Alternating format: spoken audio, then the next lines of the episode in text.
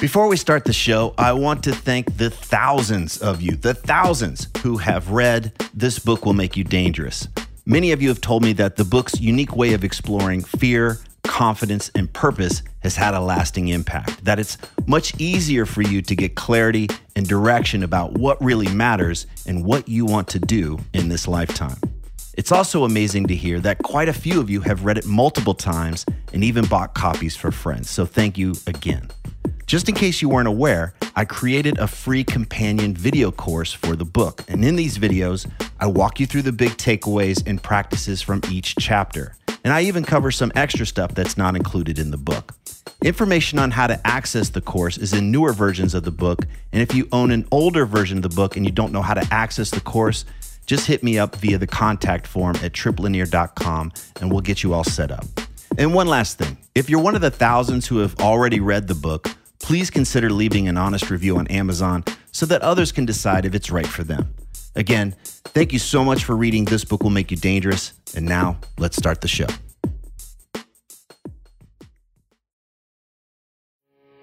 You are listening to The New Man Beyond the Macho Jerk and the New Age Wimp. Your host is men's coach Trip Lanier.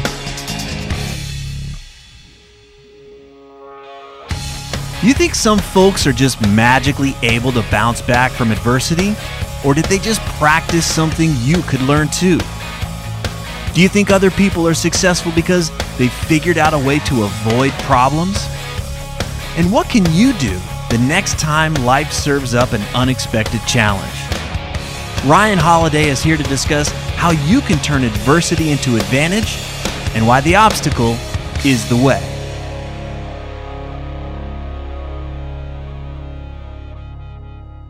Welcome to The New Man. Today we're talking with Ryan Holiday. He's the author of the bestseller Trust Me, I'm Lying. And today we're going to discuss his latest, The Obstacle is the Way The Timeless Art of Turning Adversity to Advantage. Ryan, thanks for being here.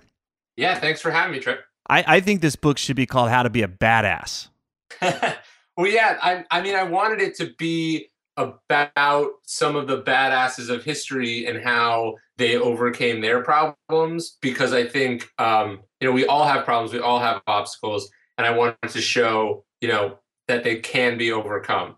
Well, I think that's a that's a good point because a lot of guys that I talk to, they're chasing some kind of fantasy. They're living in this world that like, oh, well, if I was living my passion or if I was living my purpose, well, that would mean I would be on easy street, that things would be fun. And if I'm experiencing some kind of a challenge, then it means that I must be doing something wrong. I, I, I might, I must not be doing the right thing with my life. And so a lot of these guys just disengage. They get into analysis paralysis. They're, they're sitting on the on the sidelines, like waiting for the right thing to come along. And then another trap that I see is this belief of uh, exoneration. Phil Stutz was on the on the show, and we talked about exoneration. Uh, like there's this velvet rope or this finish line once sure. I get there, I'm, I'm going to have enough money on the status, validation, security, whatever. But, but but then I'll be fine. I'll be removed from this adversity that that's happening here, and, and I've found that that just creates a lot of suffering. This like, oh, I'm I'm missing out on something. There's FOMO happening, um, and if I'm not there, then I must be doing something wrong. So. How do the ideas in this book make a difference to the average guy who might be thinking that if there's some kind of adversity in his life, he's getting it wrong?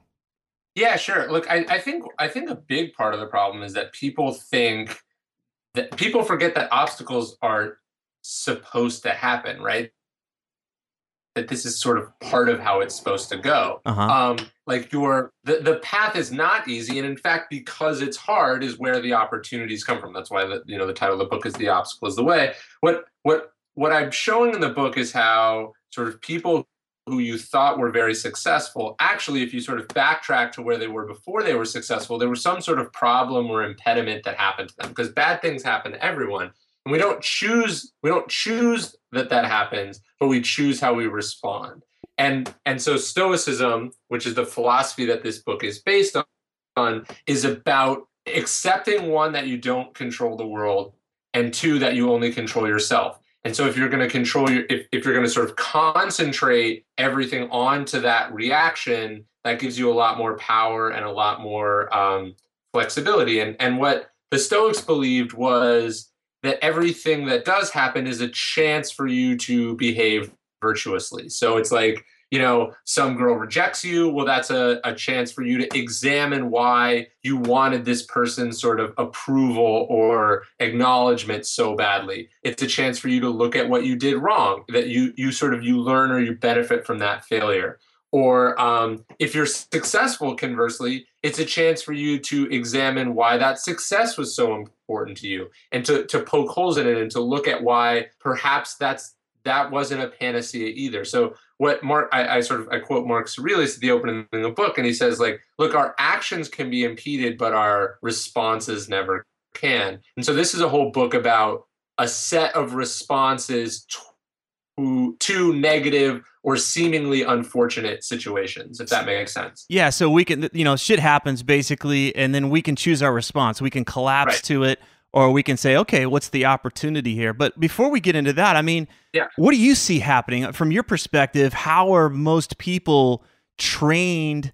or you know uh, sure. uh, kind of you know in this mindset to respond to adversity what's the status quo yeah, look, I think the status quo has a couple problems. One is which we we assume things are supposed to be a certain way. Like like our world is supposed to be exactly as our, parents was. So like, you know, getting a good degree should mean you have you get a good job or you know you you put your money in these investments that should guarantee you a retirement at this age and then you know a lot of things have happened and now we're starting to realize like hey maybe one or two generations was not a long enough timeline to project you know a, an indefinite future of the same thing and so we exist in a much more chaotic um, unfortunate environment and we're having to sort of make do with that and I, I, I specifically see this with millennials there's a sense of sort of entitlement that you made all these plans and now the world is not agreeing with those plans and now you can be you're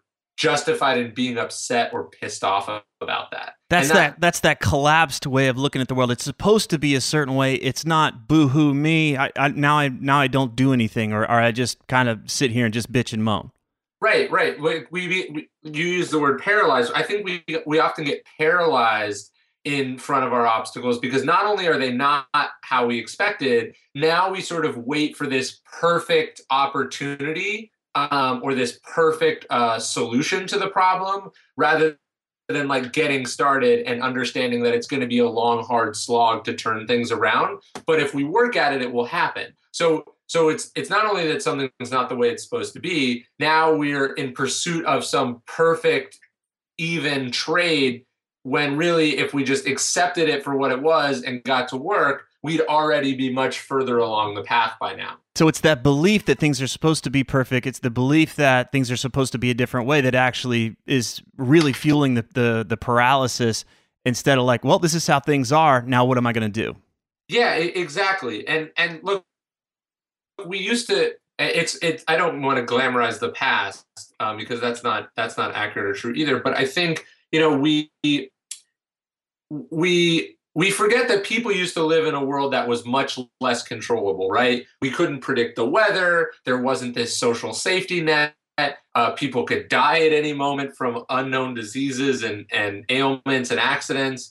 And so I think people used to have a sense that, like, look, the world is a capricious and random place.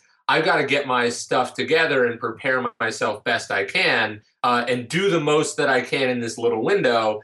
You know now i think we we tend to assume that we've got this unlimited runway we've got unlimited resources and that everyone is looking out for us. And then when that turns out not to be true it's a very rude and unpleasant awakening yeah i'm just wondering like where did this shit take hold because i'm just thinking like yeah uh, what, what's your guess on that how, how did this come about because you know my sure. grandparents didn't live in that world and neither did my right. parents so where where did this where did this idea take such such a, a damned hold on on things? I, I think it's a gradual. It was a it's a gradual a gradual process that happened in parallel to technological and economic and cultural advancements. Things have gotten fairer, they've gotten safer, you know, they've gotten uh, easier. And we we forget though that like just because we can predict the weather doesn't mean we control it. Just because you know we have insurance doesn't mean that bad things won't ever happen to us. You know, like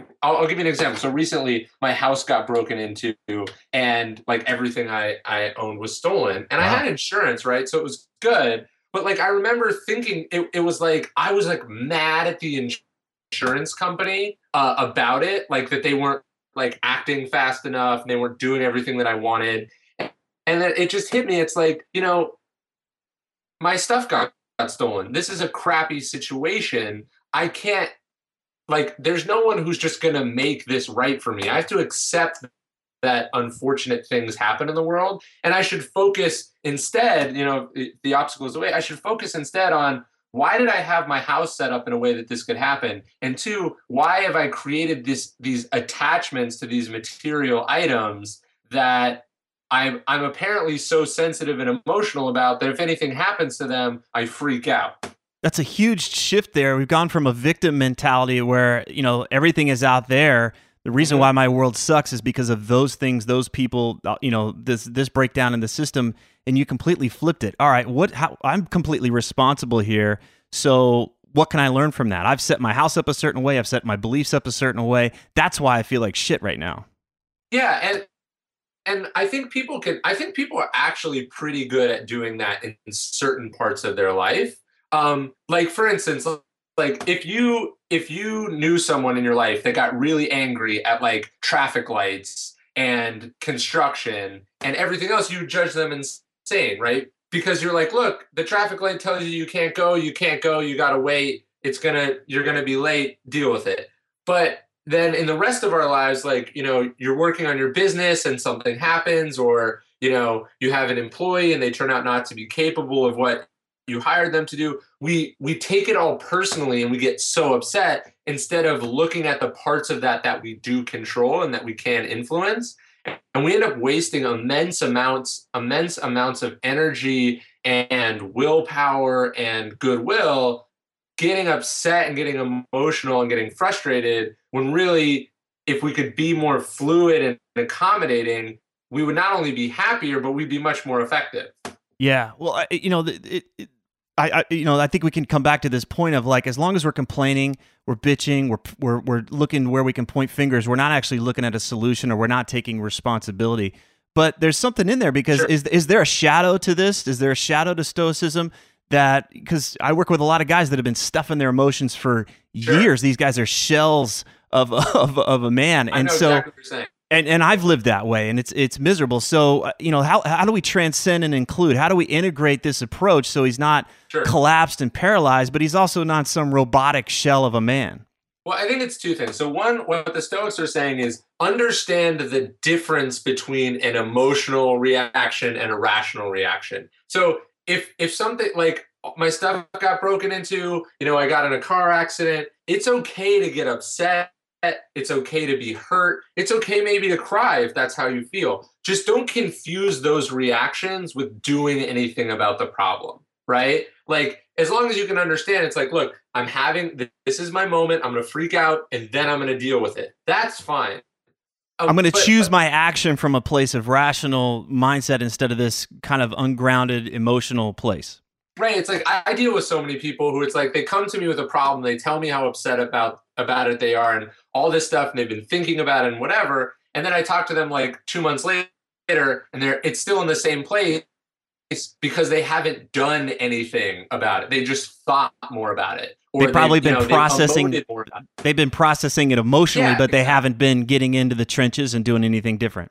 Exactly. So I think that's a that's a, the first part. But you know, when you read Stoicism, I I and you might see this in the book. It might feel very sometimes robotic, or there it might be devoid of emotion, or it, it might be very like just down to business but the reason for that is, is stoicism is a set of it's a very different than most philosophies but it's a set of exercises that are designed to combat destructive impulses assuming that most people are pretty decent at the other ones. Like like stoicism isn't a bunch of guidelines reminding you why you should love your children or you should, you know, love like the taste of sugar or wine or all the things that make life fun and nice, right? Like the like why we laugh at jokes is not something that you need a you needed the emperor Marcus Aurelius to give you uh, some some good reminders about, right? Like that's right. kind of obvious. But what you do need is a res- is a response and a set of tools for dealing with the inevitable problems that come with life so you're balanced and you're able to address them and do something about them. So you can go back to feeling happy and good. And and yes stoicism i think you know stoicism is about keeping an even keel. And so that means balance on both sides. But i think as a rule and you know some of the things we are talking about earlier show like people tend to be really good at the fun stuff and then the bad stuff they stick their head in their in the sand about or pretend is never going to happen to them or that they're the exception to. And then when it when it does happen as it always does they are utterly unequipped uh, unequipped to deal with it. Got it. Got it. So what's the 30,000 foot view of you know the process to turn adversity to advantage? Because all of this is between the ears right? So this is a sure. mindset. So kind of give us the high level view of of how to how to how to step in that direction I opened the book with Marcus Aurelius, who I think is one of the most interesting historical figures of all time. He's the most powerful man in the world, literally a god on earth, and yet this this concept of stoicism was what made him effective and peaceful and and you know a surprisingly good person. And then um, the book is split in three parts from there, which I think are the three critical variables. You have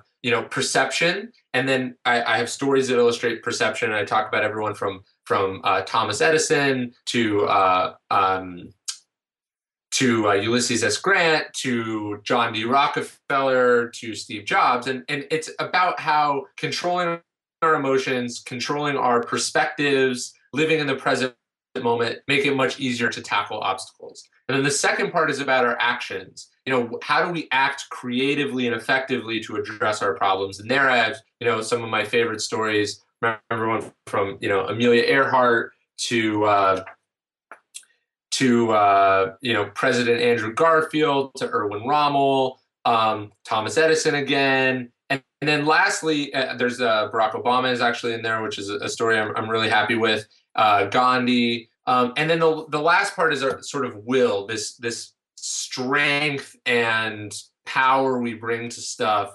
Um, and and I've got you know um, I, Odysseus is one of my, my favorite examples. Um, we've got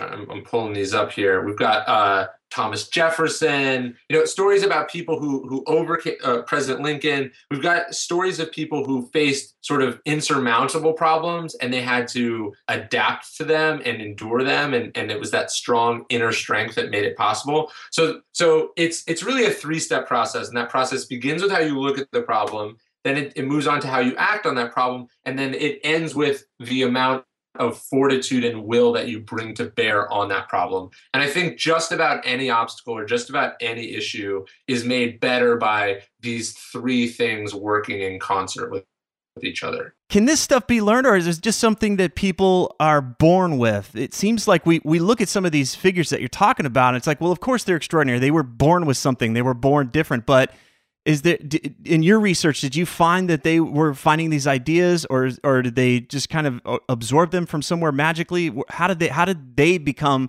resilient or how did they learn how to turn adversity into advantage Sure. Look, I, I think the, the reason I wrote this book is that I noticed the, the same pattern that you noticed that these great men and women of history who had something in common, and they, they had a specific kind of approach to problems that we all face. Um, and I found explicitly a lot of times that that thread was was Stoicism. They literally studied Roman Stoicism. But even when they didn't, I think what they what they did was they they did a quick ROI calculation and they noticed that when they tried to spend their time and energy on things they they don't control or change, whether that's other people's approval or external events or you know the, the the world around them, they didn't get very far. But when they focused on themselves and on their reactions and what they did control, that's where they got, you know, real. That's where they had real breakthroughs and where where they they really made a difference. And you know, I think independently, lots of groups have studied this. Everything from you know 12 step groups where they've got the serenity prayer, you know, grant me the serenity to accept the things I cannot change, the courage to change the things I can, you know, the, the wisdom to know the difference. Um, and and I think these people d- discovered that wisdom But I think the good news is they didn't come out of the womb discovering it. Like I, I say at the end of the book, like you know, um, Margaret Thatcher didn't wasn't known at the iron as the Iron Lady until well in her life. You know, Ulysses S. Grant was a was basically a total loser until the Civil War, and kind of became one again after. Right? Like it, it it's it's really about what you do at this moment, right now. You have a choice. You know, the world is testing you, and and how are you going to respond? And I think you know, I, I tried to provide some framework. This isn't my thinking. I was trying to communicate this sort of timeless framework that I've observed and that I try to follow myself. And I'm not perfect at it by any means, and I would never say otherwise. But we all have a choice when something happens to us. We have the choice to control our perceptions. You know, we have the choice to, to direct our actions properly, and then we have the we we control our own willpower that we we bring to something, and that's what I think all these people did. Sometimes you know, I, I'm using their stories about what they did at a particular moment. You know, some of the people in the book were really bad people if you look at it at the aggr- aggregate, but there was specific moments or glimpses of greatness that we can learn from and and benefit from and, and try to apply in our own lives. I know. I, I, was just as you said that I was thinking of. I, have gotten hooked on that show House of Cards and that lead character yeah. Frank Underwood. He's totally this is his thing. Like any kind of that shit that hits the fan, he uses it. Like he's he embraces it. Yep. And uh, I mean, Yeah. he's an asshole. You know, he's he's a bad dude, but he knows how to. Okay, I never see him kind of moping around. He's just like, okay, this event's happened. Now, what am I going to do? How am I going to use this to to to to create a better scenario for myself and what I want? Yeah, and and yeah, again, you don't want to say like you should be you should be like Frank Underwood, but at the same time, you notice he's never. There's only one moment in the second season where you ever actually see him like get rattled, right? I think what a lot of these people have in common is they never get rattled, even when the shit like really hits the fan. Like they they don't get rattled. They look at it rationally. They apply their energy and effort, usually in some sort of counterintuitive or un, unexpected way and that's where they separate themselves from everyone else. Everyone else is running around, they're losing their heads or their shirts or whatever, um, but they're able to see through all that or past it and look at the unignored or the, the ignored opportunity. And and I think you know this this goes to, to all the things that you talk about is like don't do what everyone else is doing, whether it's you know how you're doing with self improvement, how you're trying to meet you know men or women, or how you're trying to manage your business or your lifestyle is like look at what everyone else is doing, look at the problems that it causes them, and then why don't we try some different path? Got it. Got it. Well, I, you know, I can imagine if I'm listening to this, we've been talking about some fictional characters, we've been talking about historical characters. I, you know, my my bullshit uh, meter could start to be going off. So I, I'm wondering if you've got any stories that you, or just a story. Uh, you shared a little bit about your house getting broken into, but what does this look like in just Joe Blow's life, where you know how he's he's handling this instead of when he's in battle or you know dealing with uh, somebody trying to take his his uh, you know part of his um, uh, his empire on the other side of the planet. Right, right, of course. And and I think I think the reason I chose these stories is that they're sort of universal and timeless, and we can see more clearly in these sort of larger scale issues like the the differences between the approaches. It's like when you're talking about straight business, people go like, "Well, what about this?" or "But I have this problem," or "I have that problem," and I, I wanted to sort of not allow for any of those objections. But like, look in in my own life, like I I, I have to think about this on a day to day basis. So it's like you know you have an employee and they mess something up and they they they blow like I, I had an employee last week who made a mistake on an email I sent out that cost me a few thousand dollars. And now I have a choice, right? I can fire this employee because he made a mistake that I don't want to tolerate, and that's something I've got to consider. Um, I can freak out and get angry and let him know how how powerful and mean I am or whatever, which might feel good. Or I can say like, look, you made this mistake. Here's what here's why I think you did it. Here's why it matters. And here's now an opportunity for me to make it crystal clear to you why we have to be careful about things and why there are consequences when we are not. And ideally, that turns that employee into a better employee. So it's like what I, how I would want to think about it is I just paid two thousand dollars to make this employee better, and if I do it right, I will make more money because of that than I would have if I just berated this person and it was cathartic, but it didn't move it any further. Or you know, and and I think we all have moments like that. I'm I'm in a at a different thing. I'm having you know a dispute with a business partner. It's it's forcing me to articulate and explain and confront things that maybe if I had my choice I wouldn't do, but I know I benefit from and I will use again in other situations. And so that's how I try to think about it in my business life, in my personal life, in my relationships. You know, well, it, it's work. really it's really demonstrating true strength because I, I could imagine if I felt if I was in that situation and I didn't feel strong, I would need to prove that I was strong, that I that I wasn't sure. weak, and that's what most guys are really afraid of is being as appearing weak to the rest. And so they've got to present this thing of power and toughness, and I don't take any shit. And so you would have you would have fired the guy and berated him and make him feel like an asshole or whatever.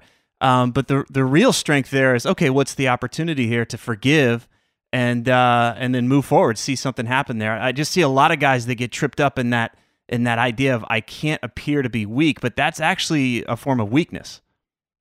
Totally, and and I think I think that manifests itself in a lot of ways, right?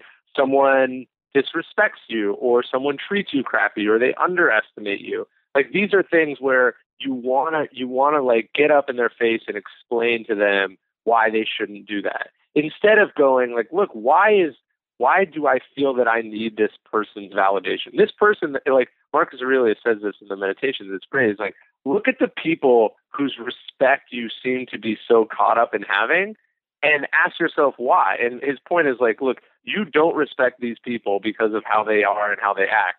And yet, if they don't give you their approval, you suddenly feel like you've been denied something. And so that's something I think a lot about too is like the things that I want to get mad about or I want to react emotionally about, so often they're actually an opportunity for me to re examine why I'm feeling those emotions and how I can address them in a more positive way instead of like a knee jerk reaction that ultimately makes things harder for me. Like I had a meeting last night and someone was late.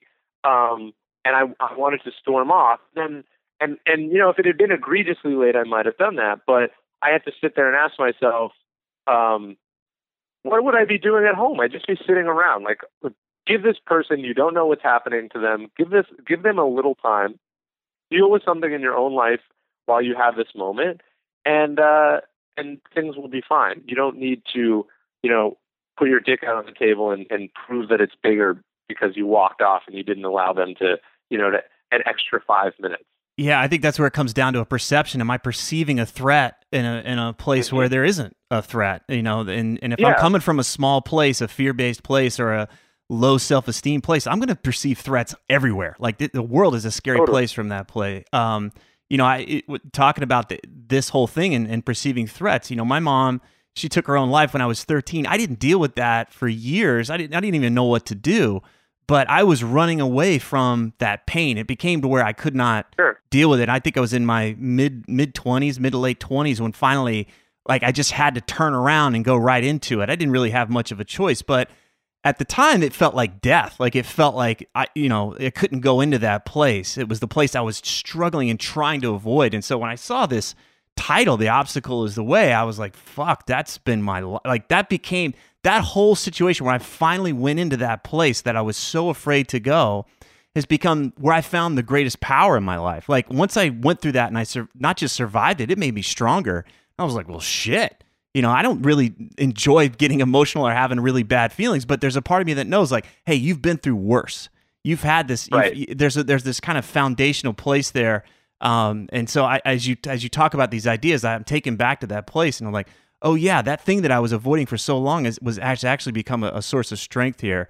Um, so I'm, yeah, and, and, and you know, I deliberately didn't talk about my own problems in the book because like I would never want to make an example out of them because everyone has their own experiences and we all go through our own traumas. And what you went through was terrible, and no one should have to go through that. But I think it's really interesting that when we reflect on our own lives and we look at the things that we went through that we desperately wanted to avoid when they when they happened, we find some sort of kernel of benefit from them. Uh, it doesn't always make up for the terrible thing that happened to us, but we know that we benefited from it in some way. And I think we would be better off instead of spending that those period the, that period of time in limbo where we're angry and we're hurt and we're upset and we're only focused on the bad, um, and then begrudgingly getting the the the value or or lesson from it far down the road, we can we can look to um, speed up that process and and we can find some comfort in it in the moment. Like a, there's a study I, I reference in the book about elite athletes who go through like very terrible injuries, and at the time of the terrible injury, they all think you know the world is going to end. Like they, they feel terrible about their talent and their skill. And like a year and a half later, when the injury is healed, they're almost always in a better place than they were before. Um, and I think we can take some comfort in remind in that too. So it's like you know what you went through was awful, but it the next time something bad happens for you, I imagine you'll take some comfort in the fact that terrible things have already happened and you know where they got you and so you don't need to you don't need to assume the world is going to end. Well, I think that's a you, that's you've a, been through it before. Yeah, and that's a that's a powerful place because a lot of times we're having our experience in the moment, but we're also creating this story. Oh no, yeah. now my world is this. And I and I I think what we're talking about here is yeah, have that have the experience. Like it sucks. Like if you need to lose it, lose it. If you need to, you know, right. have that emotional experience, but watch out for the story you tell. Watch out for the story that says I'm now this way, I'm broken, my life is broken, I'm fucked, and da da da da da that's only true if you really believe it. Um, and so I, I, it's it's it's how do, how do we walk forward, have that emotional experience, but then start to see, okay, at some point this is going to be an opportunity. At some point, maybe not right now, but at some point right. this is going to lead to something much a possibility I can't even imagine at this point. And, and that's what the Stoics mean when they say there's no good or bad, there's only perception. Like there's objective events. There's no question that you know your knee got blown out or, you know, you got fired or you got dumped or, you know, you were born with this disability or this problem. That is an objective event. But we decide what that story is going to be. And no one's saying it's going to be a fairy tale either, and, and that's probably not a good approach. But it can be a it, the narrative can have a redemption at the end, and that choice is yours. And and I wanted to write a book about how to make that choice a little bit easier. And I don't think it's a, it's something you read one time and then it's magically the case. It's it's something that you know you talk about in the show a lot. It's like you got to work on constantly, and you always have to be thinking about and practicing and and taking the incremental you know improvements as they come. And hopefully, as you get older, you get better and better at it. Got it. It's a practice. So, well, you know, other than uh, definitely pick up this book, guys. But what's what's one thing that the guy could do today that would actually make a difference? If he's stuck in traffic or he blows his knee out or god forbid anything worse happens like what's what could he start to do today that would what that, what, that would help him out in this area? Yeah i think we start with with what we started to talk about. We start with perception and the idea the difference between perception and impressions. And so taking things as the first the, in their objective first impression this happened to me and then taking a breath and a beat before you interpret what it means. Or maybe you don't interpret what it means at all. You just let it exist and then you develop a rational response to it. So I think controlling our perceptions and our emotions and not, at the very least, like no one's going to magically be able to turn an obstacle into an opportunity tomorrow. I don't think. No. Um, but can we stop making things worse with irrational responses or you know overly emotional responses or reactions or whatever you know then we've at least we've we've stopped the digging so now we can climb out of the hole. That's great. You know i always think of the guy that's uh, in an argument with his girlfriend and it would have been cool if he just kind of stuck to the plan of the of the thing but he said something stupid and now he's got to spend an extra yep. two hours cleaning up the thing that that he said that was stupid. So uh um, yeah, right. that, that's a that helps me kind of okay stick to stick to that rational stick. To, okay, this is happening. This is tough, and choose wisely. Choose your response wisely. Um, the obstacle is the way. The timeless art of turning adversity to advantage. It's available on Amazon. You can check out more uh, about Ryan at ryanholiday.net. Ryan, thanks so much for talking today. Thanks for having me, man. This is great. If these interviews are helping you, then please visit The New Man on iTunes and leave us a positive review so others can discover the show more easily. Thanks for listening.